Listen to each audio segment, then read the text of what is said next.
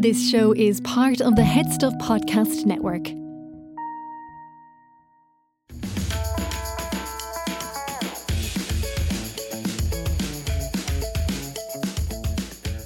You know, the thing about uh, um, Halloween was when you used to, my mum used to put money in the Kilcannon, like so mashed potato and cabbage.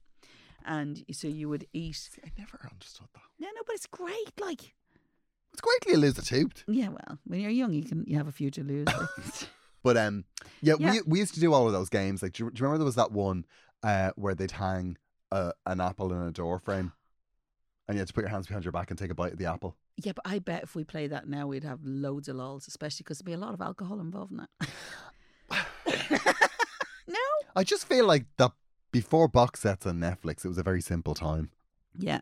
But the thing is, there was a worse one when they used to put it in the water. Oh yeah, that was awful. And do you know what the awful thing about that was? Well, because you were ne- well, in my family, I was never first. They always used to go youngest first. So you had four salivas, but also you had whatever was painted on their face.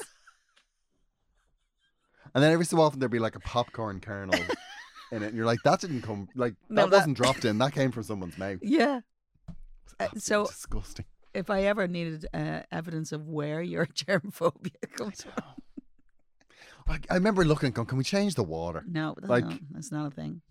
Oh, God, and then the apple would sometimes have like the red on it from somebody's lipstick. And you're Yeah. like, Jesus. Now that and that's bad enough in your own family. I know, Uh, Oh, yeah. bringing mates in, and that's a whole other thing. no, we never we never had mates in on Halloween. Oh, right, no, okay. no. But sometimes we'd have cousins, Yeah, but we never have mates. yeah. I know it's really weird actually because Halloween was a family time. um, clearly I'm not good with scary things. You see, so you know, I, I I live too much in movies and things. So if you put something scary on, like I live it. yeah, You know, so it doesn't have to be very scary for me to be scared. yeah. We, w- we just watched that thing, The Watcher. Have you seen that N- I- on not Netflix? in a million years would I watch anything like that. Are you I have joking? to say, it wasn't as bad as I thought. I- Like, i I'm not good. I'm uh, like the same. Like with scary stuff, I I'm always behind a, a cushion on the couch. No, Oh, the But theme that tune to wasn't Doctor too Who bad. used to send me behind the oh, crossover. okay, right, yeah.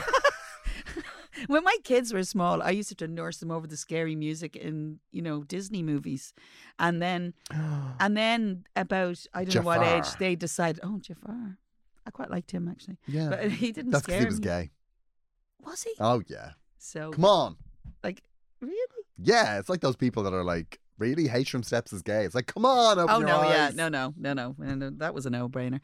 But Jafar. But we, no, you say it was a no-brainer, but we were from a generation that was surprised. Were we? Well, I was, Not we. but we were we were told Hatram Steps was straight. Who told you that? Everybody, smash hits, Yeah, but s- smash hits. He would talk about women he fancied. so did you. In your day. Mind you, it was like, you know, I will walk out of this studio.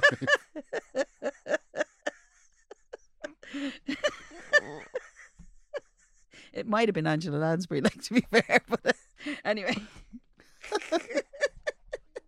you know, once I dressed up as Jack Sparrow, you know, for my niece's 21st, I actually dressed up proper, like did the face, got the costume, the whole thing. And I was like, I tried to act it a little bit, but really I was very sick at the time, so it didn't help. But part of me wants to go back there. I still have a drawer with everything that the boys ever dressed up in. And so I still have all this dress up stuff. So I randomly have stuff to go into because any mother will tell you at any given moment, someone can stand in front of you and say, I want to be dressed as a pigeon. You know? Honestly, and I can produce it. I even have sparkly waistcoats, which is normally reserved for people who do the stage mom thing, but they were for something else. And I had a lighter pad. Anything that comes in that under that category goes into this drawer. you have a costume drawer. I do. N- And nobody in my family ever really dresses up. But the point is, very occasionally the, the moment happens.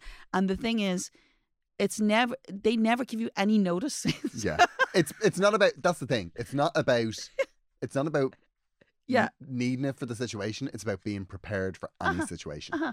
That's basically the same mentality as these lads that like you know, prep lock for themselves in a basement with fifteen machine guns and a whole I lot know. of pickles. but if you need a sparkly waistcoat, I'm your girl. You want me in that room because you'll want a sparkly waistcoat. Totally well.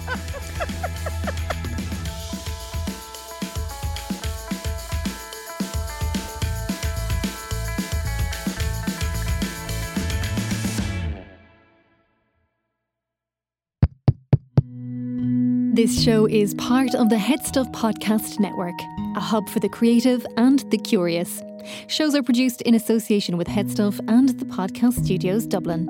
Find out more or become a member at headstuffpodcasts.com.